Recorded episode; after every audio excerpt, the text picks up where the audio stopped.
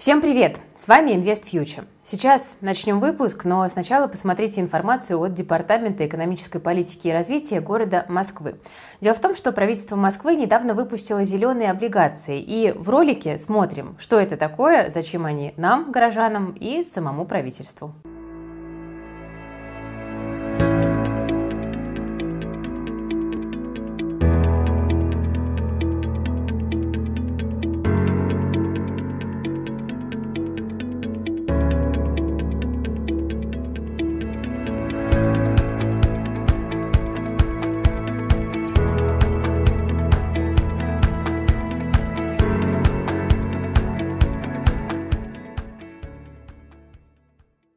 А теперь, друзья, давайте поговорим про новости, которые могут повлиять на наш с вами кошелек. И начнем мы с темы, которая шокировала сегодня многих инвесторов.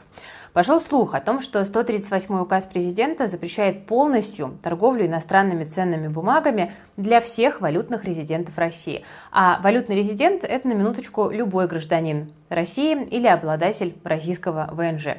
Тут не путайте с налоговым резидентством. Если у вас есть два паспорта, один из них российский, то вас этот указ тоже касается.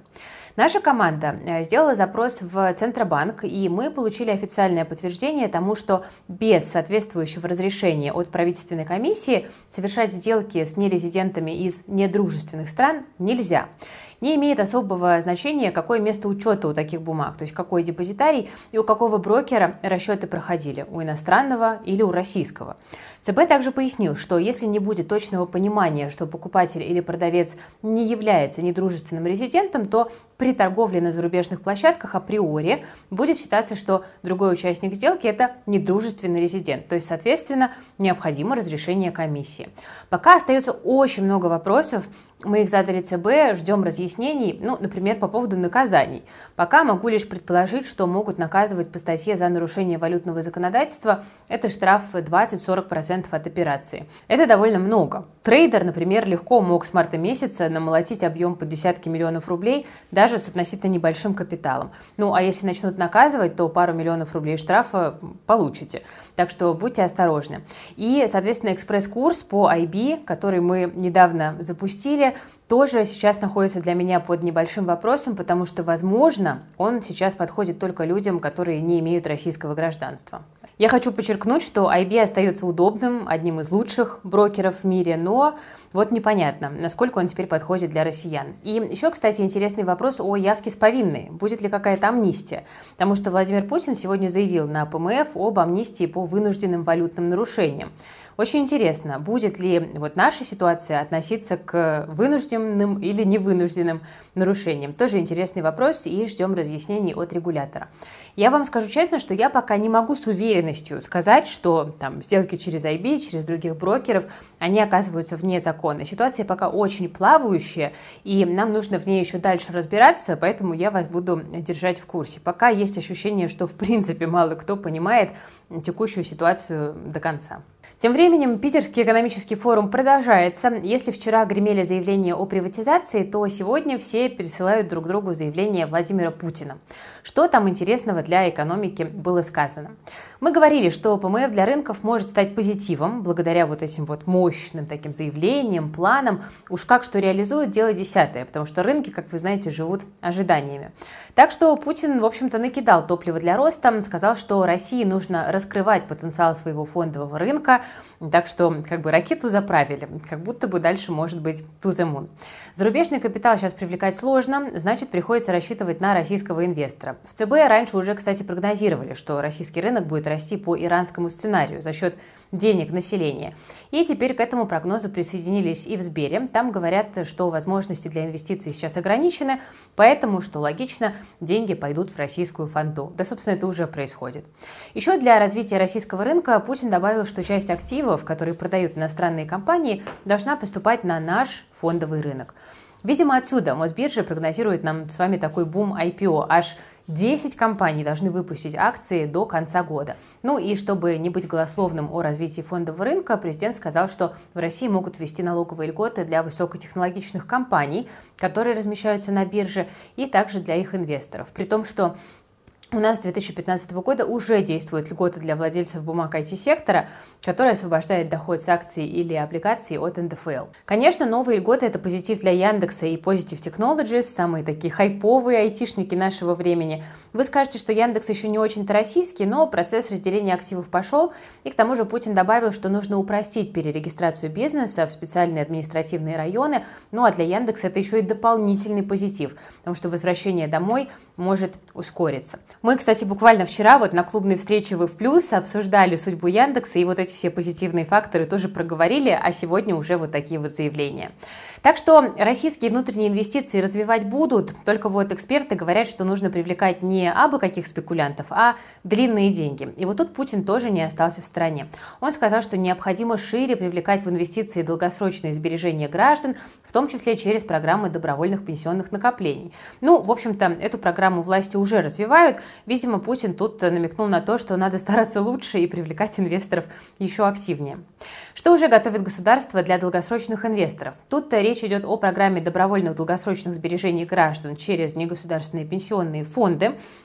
Я, кстати, довольно подробно эту тему разбирала у себя в телеграм-канале, записывала про это отдельный подкаст, я оставлю ссылочку, можете послушать. Я там прям подробненько все разобрала. Надо сказать, что законопроект уже приняли в первом чтении, и главная фишка в том, что власти готовы софинансировать вложения граждан в НПФ по этой программе. От 25 до 100% ваших вложений продублирует государство, но при этом не больше 36 тысяч рублей в год.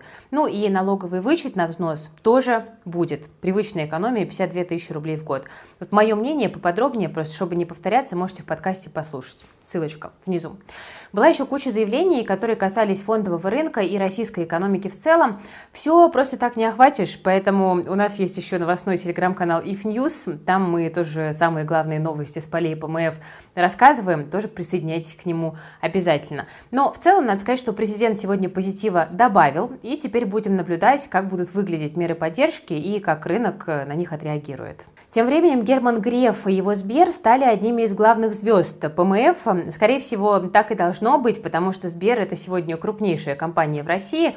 А инвесторов, конечно, в акции Сбера одно интересует. Вы сами уже догадались, будут ли дальше платить дивиденды. Герман Оскарович заявил, что Сбер сохранит свою дивидендную политику по выплате 50% прибыли по МСФО при достаточности капитала в 12,5%. Будет прибыль, будут дивиденды, простым языком. Но учитывая, что Сбер идет на триллион чистой прибыли в этом году, то инвесторы, в общем-то, вправе ожидать и дивидендов тоже за этот год. Я напомню, что Сбер выплатил 25 рублей на акцию по итогам кризисного 22 и на самом деле стал такой по-настоящему народной акцией. Инвесторы вкладывали полученные деньги в новые акции Сбера. Ну а топ-менеджмент компании не один раз во время ПМФ говорил, что именно благодаря физикам акциям Сбера удалось достичь такого результата на Мосбирже, потому что в 2023 году котировки прибавили 60% на минуточку. Ну, про перспективы Сбера мы с вами уже много говорили, а вот э, другой крупный российский банк, про который мы тоже много говорили, как и ожидается, платить дивиденды по итогам 2023 года не будет. Андрей Костин заявил, что ВТБ может вернуться к выплате дивидендов еще через один период. Выплатить дивиденды за 2023 год компании будет проблематично. В первом квартале 2023 ВТБ получил 140, почти 7 миллиардов рублей чистой прибыли по МСФО, и это рекордный квартальный результат группы. В 2023 планирует получить прибыль 327 миллиардов рублей или даже больше. Банк, э, надо сказать, слабо очень провел 22 год, и ВТБ пришлось проводить ряд доп. эмиссий, чтобы найти финансирование. Поэтому вот дивиденды инвесторы могут увидеть на самом деле только в 2025 году. Это довольно далекая перспектива, особенно в такой вот турбулентный э, исторический период. Вообще, Андрей Костин был сегодня одним из хедлайнеров ПМФ, ну, помимо, конечно же, президента. Самой его любимой темой на Петербургском форуме была сделка по Яндексу. Он несколько раз обозначил то, что на таких ценовых уровнях сделка не нужна никому. А потом еще и добил зрителей тем, что надо действовать по схеме Фортума, забрать актив в управление. Главное, чтобы не в управление ВТБ, потому что эффективность его команды, ну, уже э, многими сделками на этом рынке была, скажем так, доказана. Ну, IB становится все менее доступным, акции иностранных компаний толком не купить, но зато на отечественный рынок может выйти 40 компаний уже в ближайшие годы, заявил на ПМФ председатель правления Мосбиржи Юрий Денисов. И, как я уже сказала, 10 из них, возможно, проведут IPO уже в этом году. О такой же информации ранее заявляли и в Минэкономразвития. Чтобы инвестор покупал акции на IPO, он должен заработать. Нельзя сделки проводить по максимальной цене, особенно если это выход мажоритарного акционера. Об этом сказал зампред правления Россельхозбанка. Ну и хороший свежий опыт уже есть. Акции ВУШ, которые сейчас на 20% дороже цены размещения. Денисов тут добавляет, что в IPO заинтересованы все. Люди, которые только приходят на рынок, инвесторы, да, сами компании. Рынок эмитентов э, расширяется и потенциал для роста большой. Большая часть IPO придется на компании IT-сектора и медицины. Это, кстати, хороший знак, потому что эти сектора высокотехнологичные, и они помогут нам хотя бы несколько вот диверсифицировать да, сырьевой характер наших портфелей, которые находятся в российском контуре. Про это, кстати, и Денисов тоже сказал. Мосбиржа и Минэк активно говорят про как минимум 10 IPO, в этом году и там 30-40 в будущем. И я просто хочу подчеркнуть, что это действительно очень позитивный знак для рынка. Если готовы размещаться компании, значит, они все-таки, скорее всего, видят какой-то потенциал э, в этой истории. Ну, а для инвесторов это тоже возможности. И тут еще такой момент, что мы понимаем, что деньги есть, им нужно куда-то идти, и именно поэтому у IPO в текущей ситуации есть довольно хороший шанс проходить успешно. То есть, возможно, люди в этих компаниях и не останутся навсегда, но вот как раз-таки размещения могут э, проходить достаточно позитивно, так что будем за этой ситуацией тоже наблюдать. Как только что-то узнаем про компании, обязательно вам расскажем. У холдинга Freedom тем временем возникли проблемы с аудиторской проверкой финансовой отчетности. Компания тут не смогла опубликовать результаты за первый финансовый квартал 2023 года. И, кстати, сама об этом и сообщила. Бывший аудитор компании был оштрафован и отстранен от своей деятельности, потому что скрывал данные о партнерах Freedom в отчетах за 2019 и 2020 годы. И представитель Freedom сообщил нашей команде, нашей редакции, что теперь они работают с новым аудитором. Это Deloitte из Большой Четверки. Сотрудничество длится всего год, и операционные процессы пока еще не до конца налажены, заявляют в компании. Это все значительно сдвинуло сроки публикации отчета, ну а это, в свою очередь, может грозить компании довольно страшной вещью – делистингом с биржи NASDAQ. Отсутствие отчета нарушает правила корпоративного управления и раскрытия информации, так что на самом деле вопрос очень и очень серьезный. Представитель компании при этом э, добавил, что ситуация не угрожает листингу компании на бирже NASDAQ и предупреждение СЕКа – это стандартные операции в такой ситуации. Но это вот позиция компании. Да? Отчетность, как говорят, будет опубликована в ближайшее время и волноваться не о чем. Ну, надеемся, что волноваться действительно не о чем, но определенные риски, как я уже сказала, здесь все-таки просматриваются. Ну ладно, не только у Фридома проблемы, но и у новой модели Лады. Лада Аура на ПМФ не смогли завести с первого раза. Конфуз вышел довольно забавный, но при этом, кстати, дело, как это ни странно, не в неисправности машины. Дело было так, э, автомобиль презентовали на ПМФ и пытались его показать в работе. Но когда попытались завести, то сработала защита от запуска двигателя при включенной передаче. Но потом, после перевода в режим паркинг, автомобиль все-таки завелся. И министр финансов Антон Силуанов и глава АвтоВАЗа Максим Соколов доехали все-таки на ней до площадки. Ну, немного о самой машине. Новую Ауру пока планируется оснащать исключительно двигателем ВАЗ-21179, у которого объем 1,8 литра, 122 лошадиных силы. Продажи машины начнутся 9 июня по цене в диапазоне 1,2-1,7 миллиона рублей. Но немножко грустную новость про Лада, но все-таки действительно как-то неудобно вышло.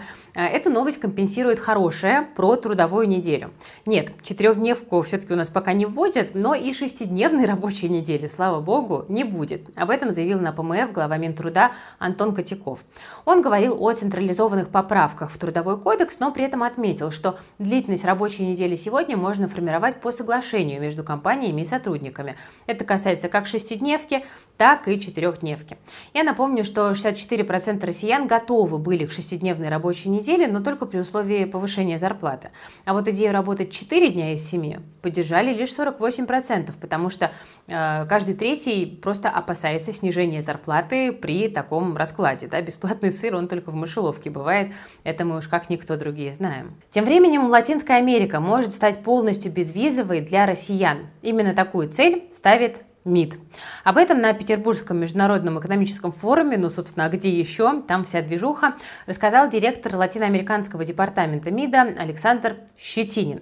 А, что происходит вообще? Сейчас у России налажен безвиз э, с 27 странами континента из 33, и остается, получается, 6 государств. Это Барбадос, Гаити, Багамы, Мексика, Сент-Люсия, Табага и Тринидад. И вот переговоры с этими странами уже идут. Российская сторона передала соответствующие предложения, так что в обозримом будущем у россиян может появиться еще больше стран для посещения по одному только лишь загранпаспорту. Ну, главное, чтобы деньги на эти посещения были. Ну и завершаем, как всегда, криптой. У Binance снова проблемы, никто уже не удивляется. Французское подразделение Binance становится объектом судебного расследования. Об этом сообщает Парижская прокуратура. Источником информации выступает издание Le Monde.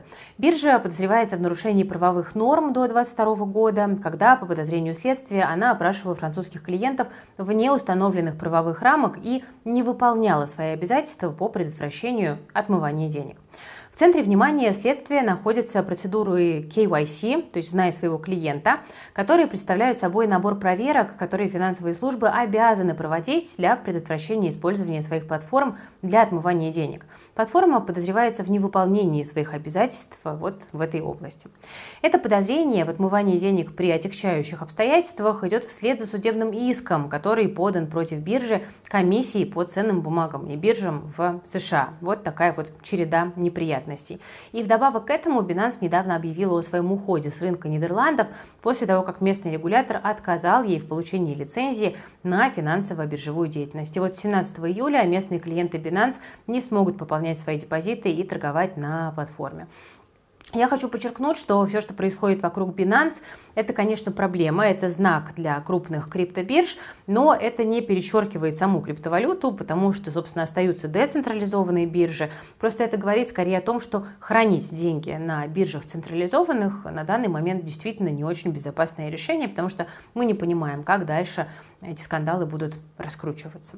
Но крипте так или иначе быть, потому что без этого инструмента мировую экономику представить уже довольно сложно. Ну что, друзья, на этом сегодня у меня все. Вы смотрели канал Invest Future. С вами была Кира Юхтенко. Подписывайтесь на мой личный телеграм-канал, послушайте мой подкаст про э, пенсионную историю. На If News тоже подписывайтесь, там мы следим за всеми событиями ПМФ. Ну и вообще, ставьте лайк, подписывайтесь на канал и жмите на колокольчик. Берегите себя, своих близких и свои деньги.